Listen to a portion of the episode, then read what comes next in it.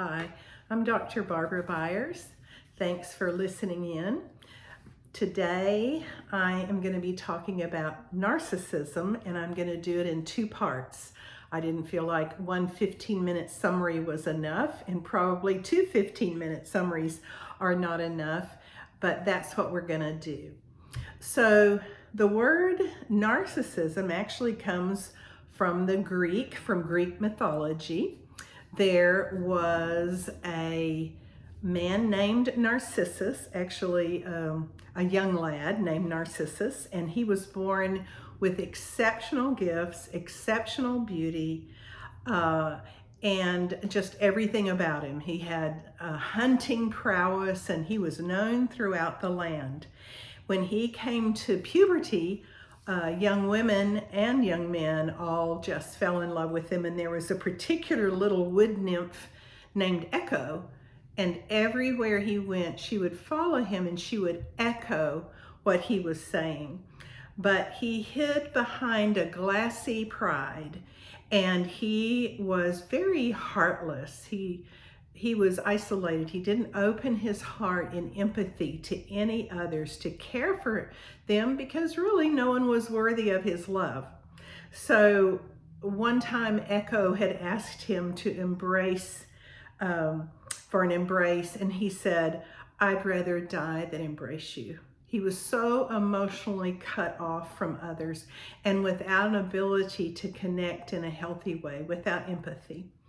So one day he was out hunting and he got thirsty, and he knelt down behind a, a, beside a pool of water, and when he did, he caught sight of himself in the water. He didn't realize it was him, but he caught sight of himself, and he saw this great beauty reflected back at him, and he fell hopelessly in love. Um, Finally, someone who is worthy of my love.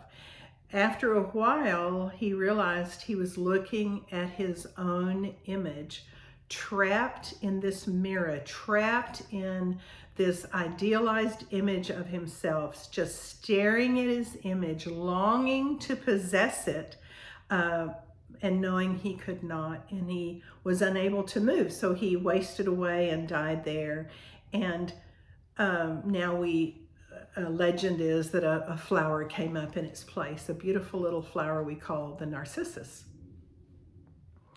So this myth kind of captures the essence of narcissism, of self-absorption and lack of empathy for others. It's only looking at the self, only thinking about the self, only admiring our own idealized image, and in love with that image, and unable to move away from it into healthy relationships with others, unable to respond to Echo, who wanted an embrace, unable to see what mattered to other people. And that's really what someone with advanced narcissism is like, so smitten with their own image that they're not empathetic, and they don't recognize what others are thinking and feeling and where they're hurting and what they're needing, because they're so interned.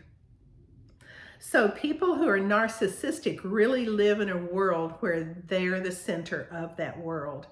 Now, this is typical in our adolescence. We're very interned, we're the center of our world, but in adolescence, that's a period of time where we're saying, you know, who am I? What am I to be? We're looking at things like that. So we are interned, and we go hopefully through that period into adulthood where we establish an identity, but we're able to reach out and identify with others and care about others. But a narcissistic person is actually not a mature person at all. Oh, they may be m- mature, you know, intellectually, but they are very emotionally immature. They're really stuck in adolescence without a solid core of who they are. A person like that was Haman, if you remember, in the book of Esther. And he was so proud, and he, you know, he had this image, and he was going to be second in land to the king, but he ended up being hanged on the gallows he built for another. And that's what happens in narcissism. We end up hanging on the gallows that we have built. And really, our whole Western culture is turned this way. So, excuse me, narcissism is a self-protective defense against a shame core. And shame and pride are two sides of the same coin. And so when you look at someone who's narcissistic, the shame may not show. In fact, just the opposite. But really, that's what's in the core. A person is imprisoned in their shame. So our family of origin is really the cradle of our future. So often in a family of origin, um, a narcissist starts developing because they've never felt like they had a place that they belonged. They were never adequately loved and affirmed. And so then they develop this fear, I won't belong, and a fear of just being ordinary. Yeah. So as a child, if I was attuned to, if I was noticed, if I was cared for, if my emotions and thoughts mattered, uh, I can develop, but if I don't have that, I feel very empty and insignificant. And so now as an adult, it's like I can't get enough. Um, when we're unaffirmed, we remain very self-centered and interned and, you know, desperate for attention and affirmation from others. So a narcissist feels unloved and ashamed. And so now they're trying to, uh, really shower love on themselves, but instead they have a lot of self-hatred, and they're trying to get others to shower attention and love on them to overcome their emptiness and self-hatred, but no one else can do that for us.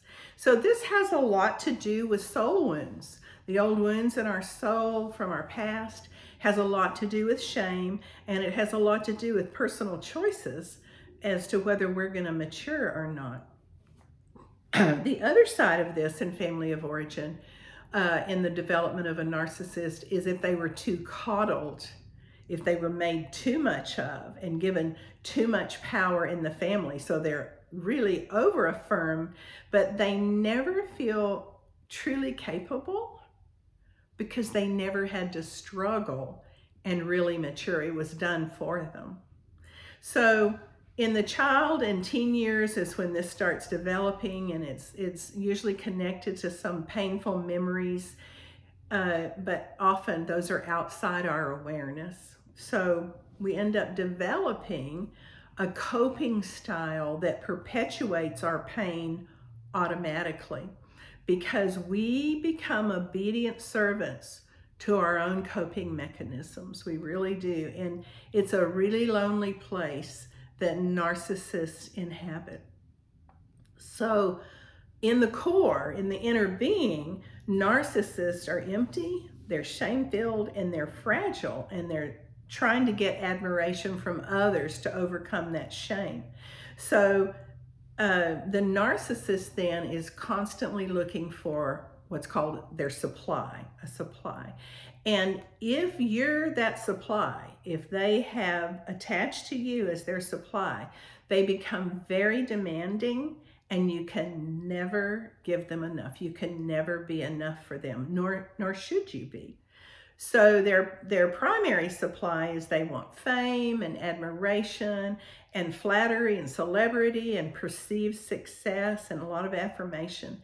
Their secondary supply is their partner or their spouse, their children, friends, business associates, church, colleagues, and so on, because they look to these things to make themselves feel better.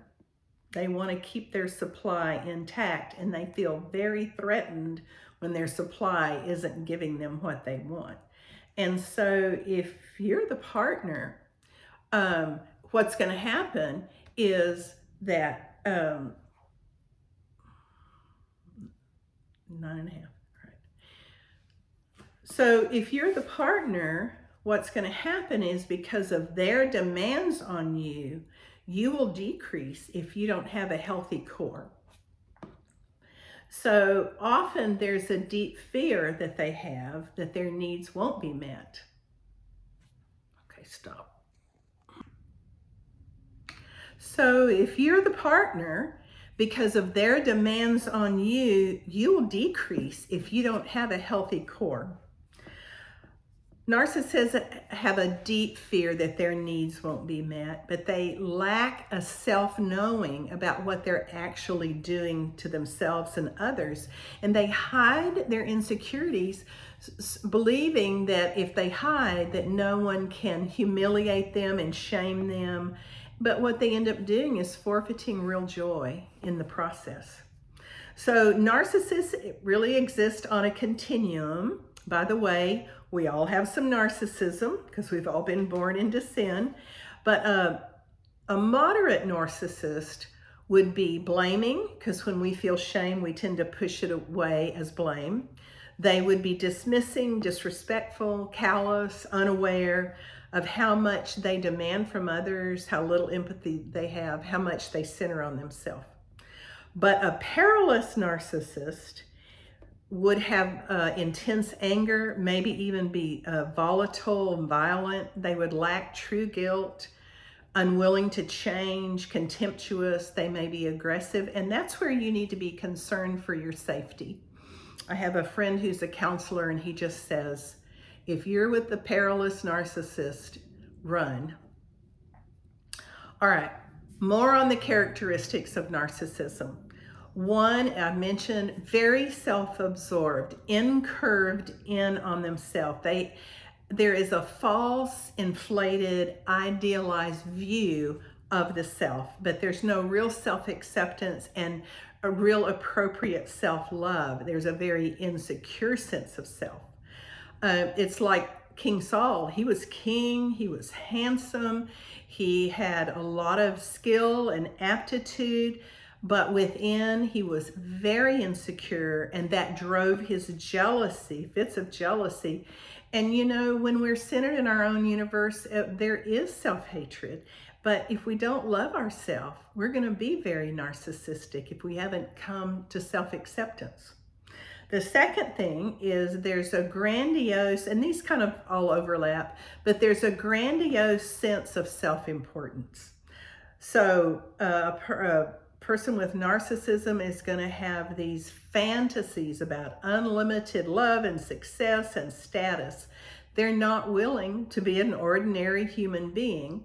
Uh, they think they're special and entitled and feel like everyone else should see that too and cater to them and not tell them no, uh, that otherwise that other person is the problem. So they really need to be admired. And we see this in Nebuchadnezzar. King Nebuchadnezzar had an enormous statue of himself built so that he could be worshiped, but he actually ended up going crazy and living out in, in uh, nature as a wild beast. So vainglory is actually the biblical word for that. To be healthy, we need a sound view of ourselves. Paul said this in Romans twelve three. Don't think more highly of yourself than you ought to think, but think with sober judgment. So we need to be able to clearly acknowledge, I am both sinner and saint. Both live, and I get to choose which I'm going to do, but I have to be humble enough to be able to admit to both. I don't idealize myself, nor do I degrade myself. Third is this lack of empathy, as I mentioned. Uh, it's just about how they feel and what they think and not what others need. So you're, if you're in a relationship with them, you're the object. You're their supply and for their demand. And so there's no real intimacy at all. Uh, a perfect example of narcissism, it was Meryl Streep in The Devil Wears Prada. You remember her? It was all about her world. There was no imp- intimacy, there was no empathy, and everybody around her suffered and either came under that or ran from it. So what what is empathy? Well, it's really a tuning in to another. It's a sense, a felt sense of the other person. Um, narcissists are very competent at never seeming to understand and getting your point and never feeling your pain. And you end up feeling crazy trying to explain it all, but they're playing games. They make you doubt yourself. They make you want to resign. They make you feel intimidated. They have a multitude of maneuvers and manipulations, and they set you up to feel intimidated, to feel responsible for them, to feel ashamed and confused and powerless and hopeless. So they minimize their bad behavior, justify and excuse it, and blame you, and then exploit others, obviously. They may even lie pathologically without regard for others. They so twist the truth about things and about themselves, and they are also are very competitive. They want to win. They have set that in their sights, whether it's obvious or not. So they're always justifying themselves. The fourth thing is this core sense of entitlement. They expect favorable treatment and compliance from those around them who are their supply. They expect special treatment. They're entitled to take, but they don't feel like they have to give. All right, I'm going to stop right there, and I'm going to pick this up next time in part two.